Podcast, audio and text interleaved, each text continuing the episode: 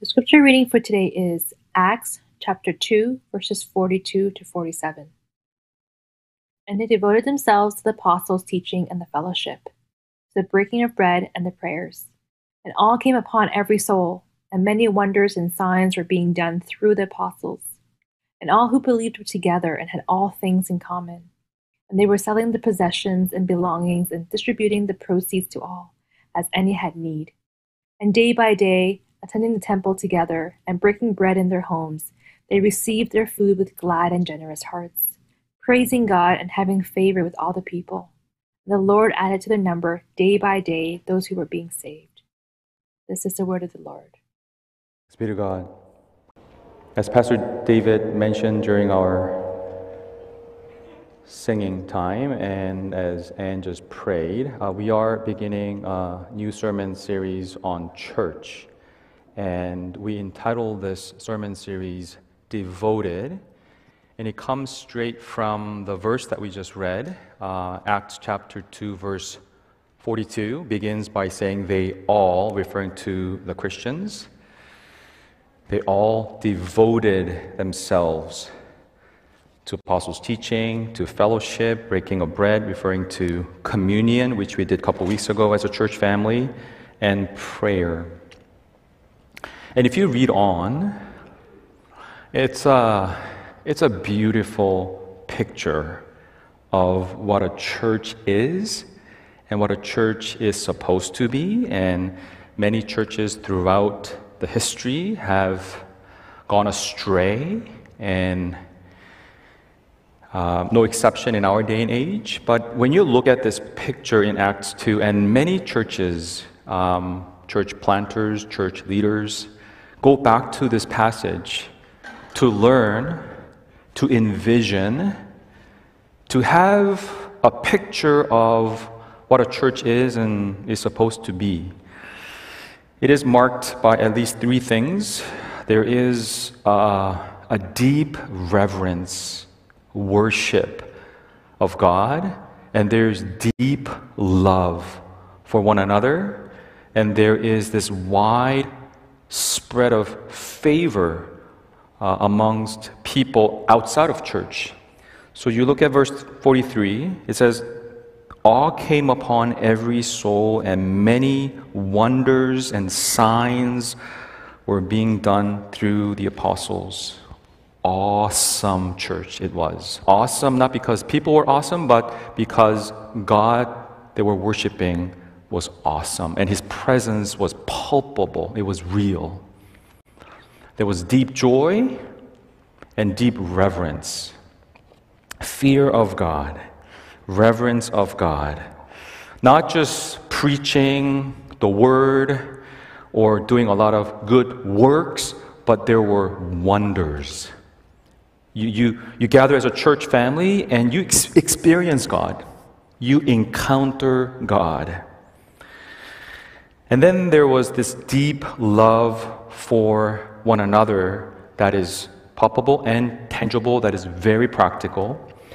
And you hear how all who believed were together and all things in common. They were selling their possessions and belongings and distributing the proceeds to all as any had need day by day, attending the temple together, breaking bread in their homes.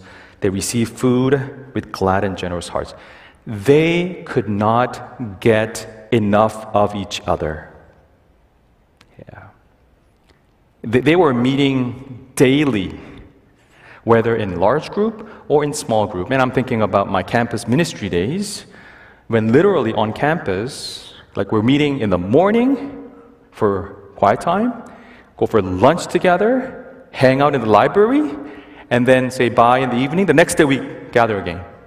And it's doing life together, and they loved one another and cared for one another deeply. Women and children were recognized and esteemed, and back in those days, uh, that was a scandalous thing um, and church esteemed women, had women to lead and serve in ways that they could not imagine before. Children were valued. if you look at the context of Acts 2, it's, it's actually multi-ethnic group of people. People from all over the world in Acts 2 gather on the day of Pentecost and experience the Holy Spirit. You're talking about the blacks and the whites and the yellows and the oranges and browns, all people of different colors, cultural background, loving one another. I mean, church should be one place where racism is not an issue. At least it shouldn't be. Church should be a place where there's no ageism or sexism. All are welcomed in the name of Jesus and they're loving one another deeply.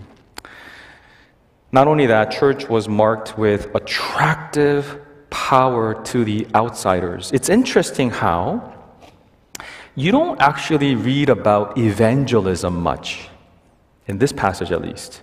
Even in the letters, um, it says, praising God and having favor with all the people, and the Lord added to their number day by day those who were being saved. I mean, we can assume that they definitely did evangelize. Yeah, they would go out, share the good news, but it was their life together and their reverence for God. The presence of God was so real their love for one another was so real that there was this centripetal power attracting people to this church. Like you, you pass by, you hear about this church, and you're curious, and you go visit, and you go like, "Whoa, what's going on here?" This is a society of people that I've never seen in my life. Church is new humanity peace with God and peace with one another. And God restores relationship with Him and with one another, with the whole creation through this church. The church is what theologians call sign, instrument, and foretaste of God's kingdom, where Jesus reigns. So you, you come to church and you have this taste of, whoa, this is what heaven is like.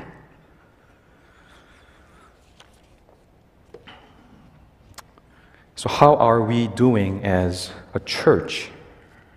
Can we describe our church, not necessarily New Hope, but church in our day, to have favor with all people? Church at its best, as God called and designed, is beautiful. We, we, we hear like church is the hope of the world because Jesus is the hope of the world and church is the body of Christ. We are the extension and continuation of Jesus. It's amazing. Jesus is the head of the church. We are members of his body, working, living out our faith together as though Jesus is continuing his ministry. I mean, that is book of the Acts that we see. That is the call of the church.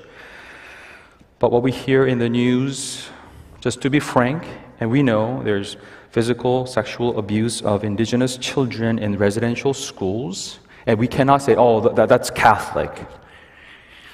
No, it's church. Sexual scandals and power abuse in church leadership. Can't believe Mars Hill, the fall, or the rise and fall of Mars Hill podcast hit number one in Apple podcast series. Uh, Christians and non Christians are interested in what's happening or what happened.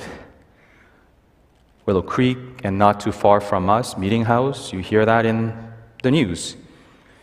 In a book called They Like Jesus But Not the Church, the author describes interviewing a number of young people, non Christians, interestingly, he discovers that people are not necessarily antagonistic against the church, I mean, against the faith or against Jesus. They're actually open to Christianity per se or Christian faith, but they're suspicious about church. They see church, many people see church as an organized religion with political agenda and tends to be very judgmental, male dominated, and homophobic. Again, I'm just, I'm not saying we are like that, but that, that's how church is painted. And when we hear that, we cannot just say, oh, it's not us, it's them out there. No, we need to really own that reality as a universal church or us being part of universal church and grieve and lament and repent. Because church is called to be salt and light. But it seems like church has lost its saltiness and the light is pretty dim. Church is supposed to be concerned about the world. Now the world is concerned about the church. Eh, this is not good. Something's deeply deeply wrong so, even as I'm preparing for the sermon series on church, there has been a lot of self reflection. Even this week, a lot of repentance personally. Very grateful for our church. I love you, the church, God's church. But I also see how we have a lot to work on as a church as well.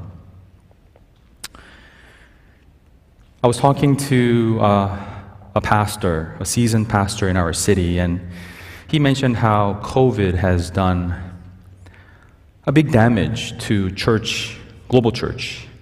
Of course, much good has come about as well. I mean, even in our church, um, it, it took COVID, a pandemic, for us to pray together every day. So, uh, a lot of good came out. Um, there was this intimate time within our own families and even church families in some ways. But overall, when it comes to missions and ministry and fellowship, um, we had a lot of challenges, a lot of pauses, and we need to acknowledge the loss, the damage that's done to the church. And we feel it, and we are in this process of now getting back, standing up again refocusing our attention to Christ and the mission that He calls us to participate in. It is for us as a church to regroup and be reestablished. As a church, we need to do it personally because you are the church. As a member of this church, and we need to do it corporately as the body of Christ. I was told that if NASA was even 0.05 degrees off in launching a rocket to the moon, they would miss the moon by thousands of miles. It's just 0.05 degree off. But then by the time you land somewhere or try to land the space, you're just way, way off. I think it's a good analogy of how, how our life can be and how our church can be. In the beginning, it's a little off. But then as time goes on, you're farther and farther away from the destiny. God established church with a clear purpose, clear design. And we want to make sure that we're not even 0.05 or degree off. We want to make sure that we are aligned to God and His design. Today, uh, as we start off the series, I want to look at the root of the church, the foundation. We sang about it. We even sang just now Jesus Christ being the foundation. Because we could jump right into okay, they were all devoted to apostles' te- teaching. We got to read our Bible. Fellowship, okay, we got to do something together. Love one another. Come on, let's love one another. Meet more often. Breaking bread, okay, we're just, we do the communion only once a month, but let's, let's do it like every, every time we meet. Okay, we got to pray. Let's pray. Now, we could, we'll come to those topics, but the picture of them devoting themselves to God's word and prayer and fellowship is a fruit. And we can't imitate or copy the fruit. We have to go after the root. So today I want to focus on the root. Go back to the foundation. So today's sermon title is Church is Devoted to Jesus Christ. That's what defines us. And being devoted to Christ means you have authentic, genuine faith in Jesus. You love Jesus. You cannot live without Jesus. Your life, my life, church's life and ministry revolves around Jesus. We do what pleases Jesus.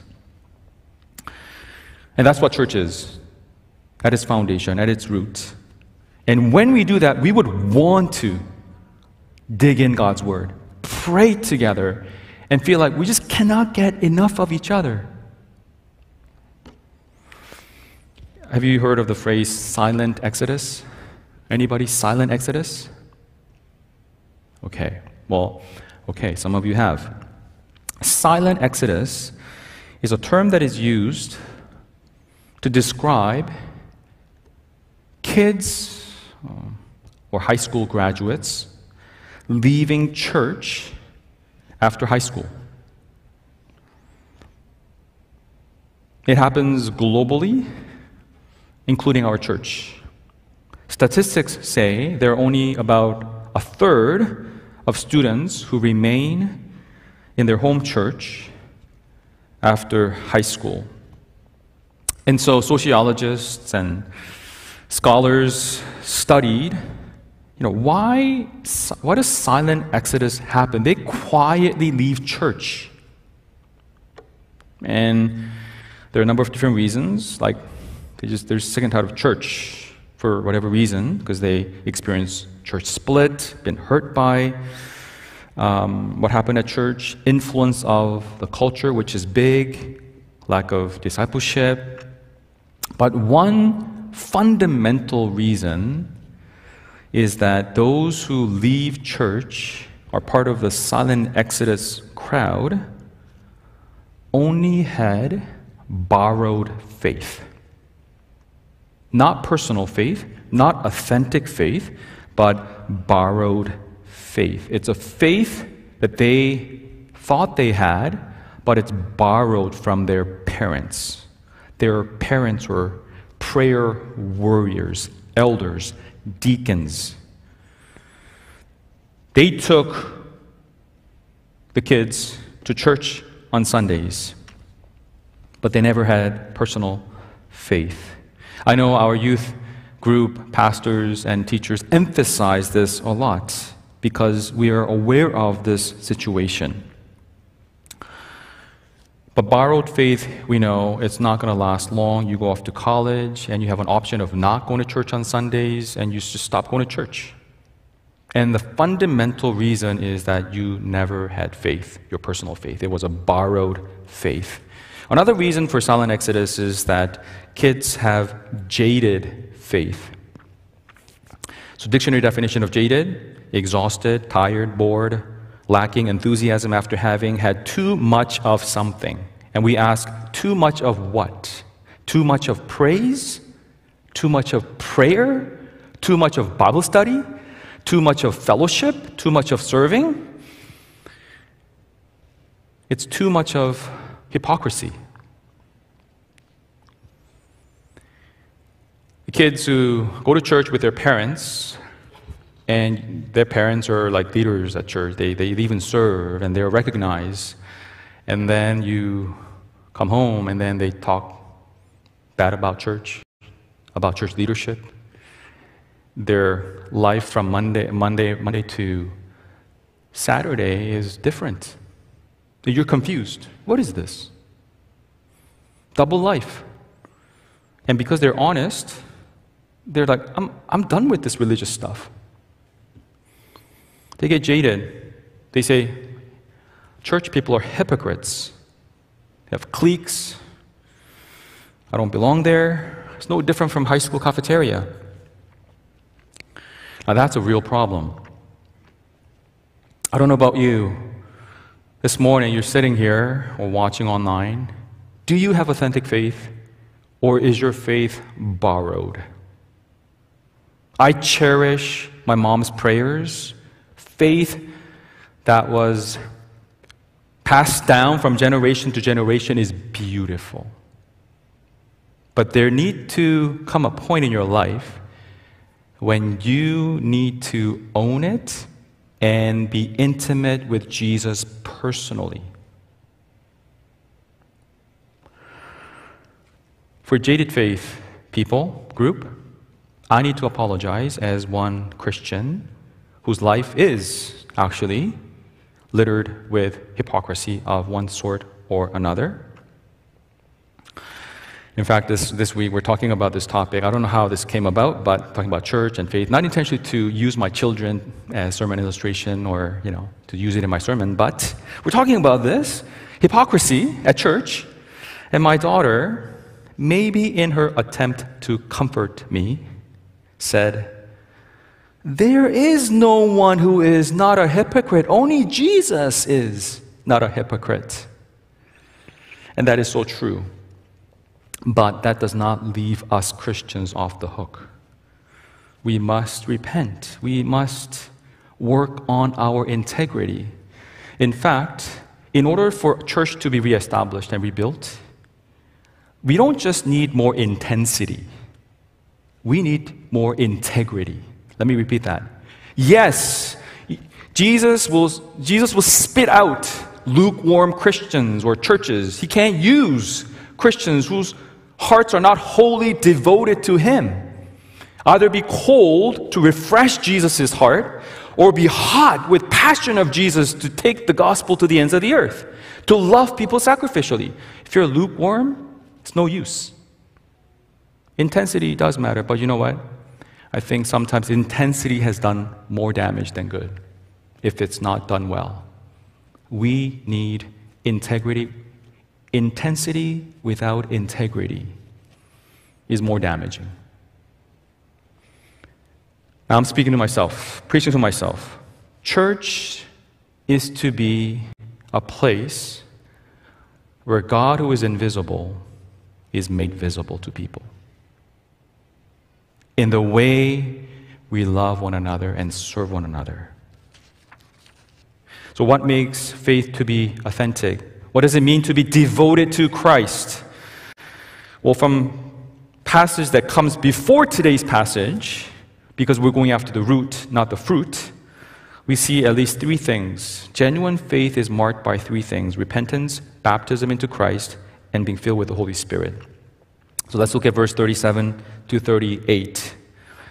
So, all those who were devoted to apostles' teaching, fellowship, breaking of bread, and prayer were doing that devotion because they had authentic faith, deep devotion to Jesus, and deep devotion to Jesus is marked by three things. It says, verse 37, and when they heard this, when they heard the gospel message that Jesus died for you, and because of you, they were convicted. It says they were stabbed to the heart they were cut to the heart. The word, the gospel message penetrated deep into their hearts, and they said to Peter and to the rest of the disciples, Brothers, what shall we do? If you've never experienced this kind of conviction in your life as a Christian, oh my goodness, what have I done? I killed Jesus? He died because of my sins? We haven't even begun in our spiritual walk yet. And so Peter says this okay, if you have come to that recognition, repent, be baptized. Every one of you. It doesn't say baptism as a group. Every single person. It's very personal. Every one of you in the name of Jesus Christ for the forgiveness of your sins and then there's a promise you will receive the gift of the Holy Spirit. So, first, repentance. Repentance, by definition, is to change our heart, our mind, our lifestyle. It's not simply saying, I'm sorry. One who was stealing is to steal no longer. One who was committing adultery is to stop committing adultery. One who was lying is to stop lying. One who thought Jesus is just whatever, come to recognize and change his or her mind, saying, Oh, Jesus is God.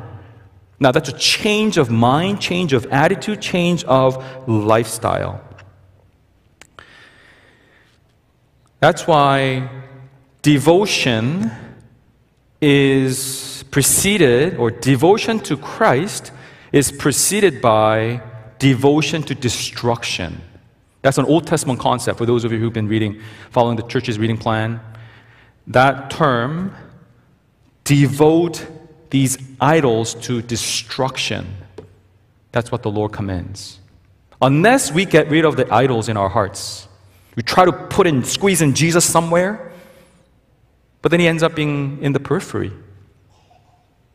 And you kind of take Jesus out whenever you need, but then put, it, put him back in because at the center of your life is you, what you want, what you desire, what you plan to do, what you prefer. Repentance is okay, put that centerpiece, which mostly is you, to the periphery and put Jesus at the center. Devote to destruction. That centerpiece that you had in your life. And then build an altar, worship to the Lord. Church that repents church that repents will be filled with new life and new hope. Church that does not repent will grow stale, lukewarm, no passion, compromise, no power, no love. Second, baptized into Jesus. That signifies new life in Jesus. It's not baptism, baptism is not just ritual that we go through when you turn certain age. In our church denomination, it's when you turn 15. If not, then you get infant baptized. You don't get baptized because your parents tell you or your friends are getting baptized and you might as well do. No, it's based on a personal confession of faith that Jesus is your Lord. Not just Savior, but Lord. He doesn't just forgive of your sins. Yes, He does. He saves us. Praise God. But it says, Know first certain that God has made Jesus both Lord and Christ, this Jesus whom you crucified, Lord and Christ. You are submitting your life under the lordship of Jesus Christ. Baptism is dramatizing your faith in Jesus. I was, I was invited to actually do baptism yesterday um, up north, about an hour and a half drive uh, at this Baptist camp. Um, I thought we were going to do baptism in the lake, but they had a big tub ready. There were 20 people who got baptized, adults, in the Russian ministry. So I had my, you know, swimming pants ready. Went, Pastor Eugene of Russian Ministry and I, we went into the water, and after hearing two people sharing his and her testimony, they affirmed their confession of faith in Jesus and their commitment to the church. And then this is what he did I baptize you in the name of the Father and of the Son and of the Holy Spirit. And we just dunked them. Right? You die to your old self. You're done with your old self. And you are raised with newness of life with Jesus. I mean, Presbyterians, we are, uh, we sprinkle, you know, we, sorry. I, I was thinking, you know what? Next baptism for New Hope, I'm going to book that place. I'm going to talk to the session, get a permission from our elders, and we're going to dunk you if you haven't been baptized. You know, it, there were a lot of tears. A lot, it, was, it was very spiritually profound experience. A lot of them were very emotional. There was one girl from Turkey, and she was the first believer in her family. I was told that she doesn't even speak Russian, but I don't know how she ended up going to that community. They, she just, again, she was attracted to the way they lived their life together and came to faith. They were actually some old faces because I go preach for Russian ministry regularly, and I was surprised, like, oh my goodness, I thought you were a deacon. Maybe he was a deacon, I don't know, but uh, he, I, I've seen him for years. But there was this man, a big guy, with his big son, being dunked into the water together. They're old couple in their 60s being baptized. That's beautiful. And then we did communion together, held hands together, pray and bless one another because we're a church family. Romans 6, 3, 4 says, Do you not know that all of us who've been baptized into Christ Jesus were baptized into his death?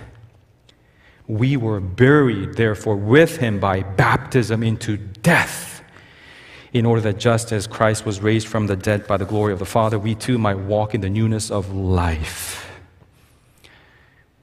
It's wrong to get baptized if you don't have faith. It's also wrong to not get baptized if you have faith. Seriously. If you have not been baptized, even though you have faith in Jesus, it's like trying to just cohabit without getting married, without having a wedding service. You must be baptized. Not because baptism saves you, Jesus saves, your faith in Jesus saves, but it's a public event witnessed by church family celebrating with you that your salvation is sealed in the name of the Father, Son, and Holy Spirit, and you and I, we are wedded together in Jesus. We are committed, covenanted together in this family. We died with Jesus together, and we are risen with Jesus together. This is what church is. You kind of sneak into a church and sneak out of church, not even go through baptism, not even membership, and you expect church life to be healthy? No. That's a joke. Without commitment, try to build your marriage or family. Baptism seals that commitment, and it's beautiful. It's beautiful. So if you're not baptized yet, I'll, let's get dunked. Arrange time. Seriously, church that is filled with unbaptized people will not make the church healthy. But people who are filled, or church that is filled with baptized, Jesus loving, devoted, died with Jesus, raised to life with Jesus. If church is filled with people who are full of life with Jesus and in Jesus will be a vibrant church. The worship will be vibrant because you love Jesus so much, so you just wait for the Sunday morning when you cannot wait to sing praises to Jesus together with other Jesus lovers. But if that's not the case, then Sunday is no vibrant. It's not really life giving. And then lastly, it's a promise that you will be filled with the Spirit. Church is spirit filled people. Christians are spirit people. And we are filled with the Spirit with a purpose to be witnesses to the ends of the earth. A church filled with the Spirit will be marked with righteousness, joy, and peace, yes, what will be on a mission for Jesus. I was going to talk about missions, but Already, my time is almost up, so I'm going to just focus on devotion to Jesus. Let me just say my final word. Many of you say, well, you know what? My faith is not borrowed, my faith is not jaded. I have an authentic faith. Praise God. Let me ask you this. And this is, I had to ask this to myself. So I'm asking you are you devoted to Jesus?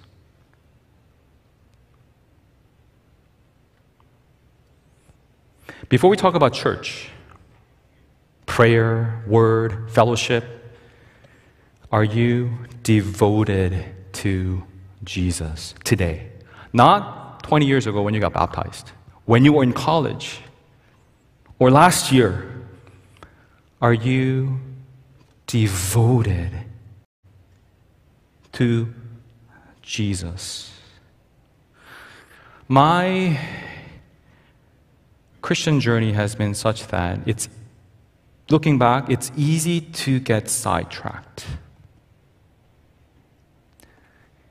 You know, as a pastor, I get sidetracked with by many things, especially by ministry. That's ironic. I can be devoted to serving without necessarily being devoted to Jesus, who is the source, the power of everything that we do, whether at church or not. I think a lot of people are devoted to their family, working on their marriage, raising your children well, devoted to parenting. Nothing wrong with that. We do want to work on our marriage. I do. And parenting. Some of us are devoted to your school or career, work making more, doing more. Some of you are devoted to health. It's, it's all about not getting COVID or not getting sick. It's all about getting a better look. You devote yourself to look better. Again, I'm not against all those things. Some of us are devoted to entertainment. your time is spent too much on your phones. You know, like I, I think it's, a, it's an endemic addiction to our phones. We rise with our phones and we go to sleep with our phones. And in between, we go to washroom with our phones. We check our phones every time. We're so devoted to socializing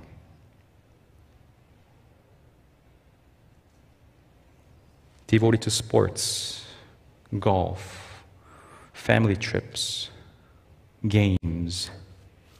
I mean, just look at your life, how you begin your day, how you end your day, and what happens in between, and how much time you spend.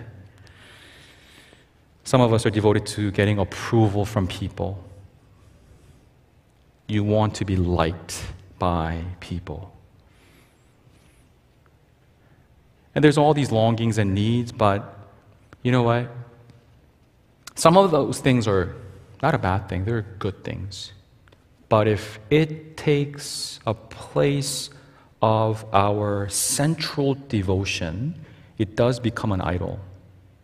And then we start using Jesus to fulfill that need.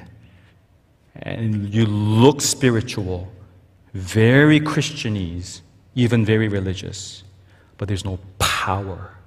You know why? Because you're just using Jesus. And I could totally do that even as a pastor. I need to be careful. We must make sure that our hearts are aligned to Jesus. A church cannot be devoted to a pastor or a leader or a program or even a ministry. It needs to be devoted to Jesus.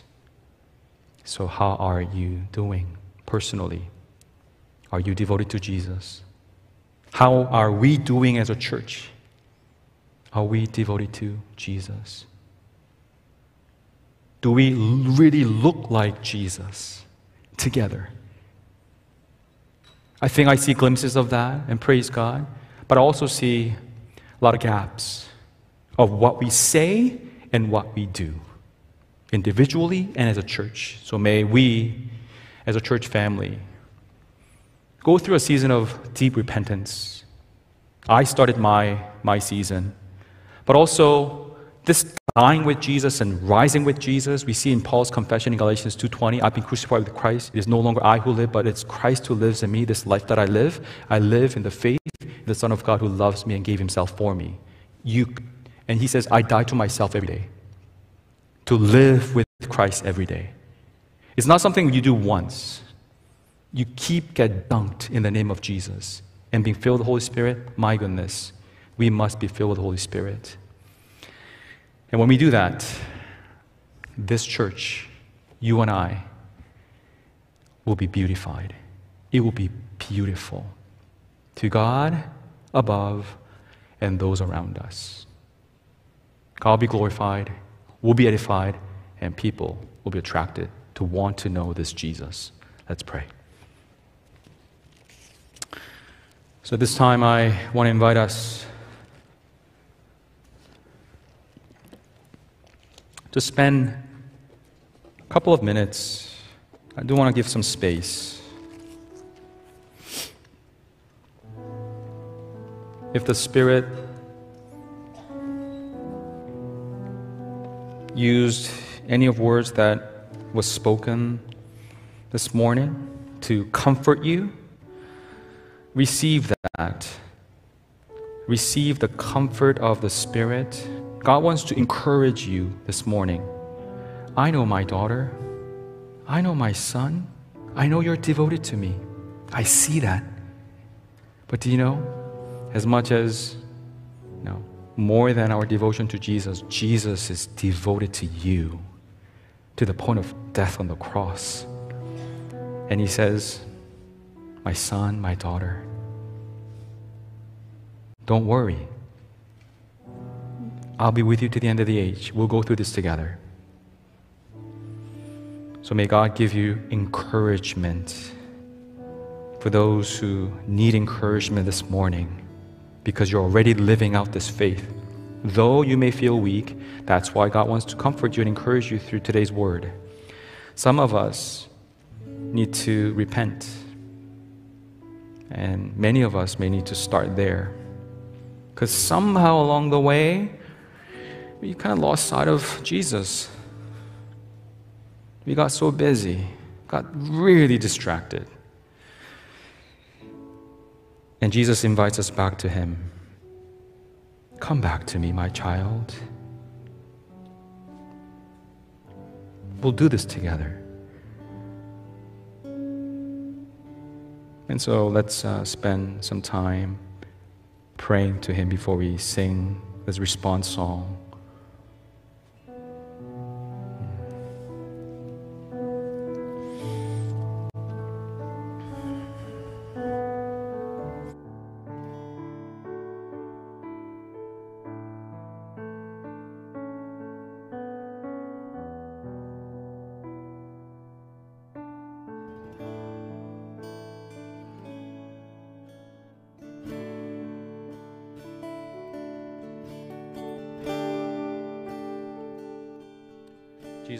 Thank you that you are faithful and you are good. You are our good Lord.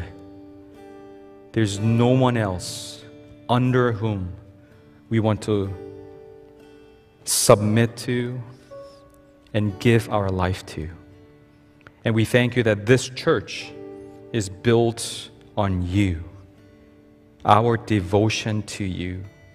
So this song is our personal confession, but also our church's confession to you, Jesus. As you search deep within us, as you look into our hearts, we come back to heart of worship and we worship you. We're sorry that we have not made you to be at the center of our lives in many ways. Things have gotten in the way. So this morning, we come turning our life towards you again. And we thank you that you are God, Savior, Lord, who forgives us you are God who renews us. And as we commit to devote ourselves to you, Jesus, will you help us? And we thank you that you will help us. For that's your desire. You are so devoted to us. And so we devote ourselves to you. And we pray for our church. God, we pray that as you promised, as we repent and believe and be baptized in the name of Jesus, as you promised, will you fill us with your Spirit? Fill us personally, fill our families, protect us from the evil one, for the spiritual warfare is real. Help us to love you and love one another. Help us to forgive one another. Help us to be on a mission together. Refresh us and realign us, O God. Renew us by the power of your Spirit. Father, help us to walk with you daily. And if it means committing ourselves to wake up a little early, to open the Bible instead of turning our phone first, maybe practice that. Maybe devote to pray together, be in the Word together, to encourage one another. That this church, for which Christ, you shed your blood to purchase us with your precious blood, will be sanctified and shaped and strengthened and revived. Father, do it for the sake of your name and for the sake of nations who need to see the church to be beautiful because Jesus, you are beautiful. In your name we pray. Amen.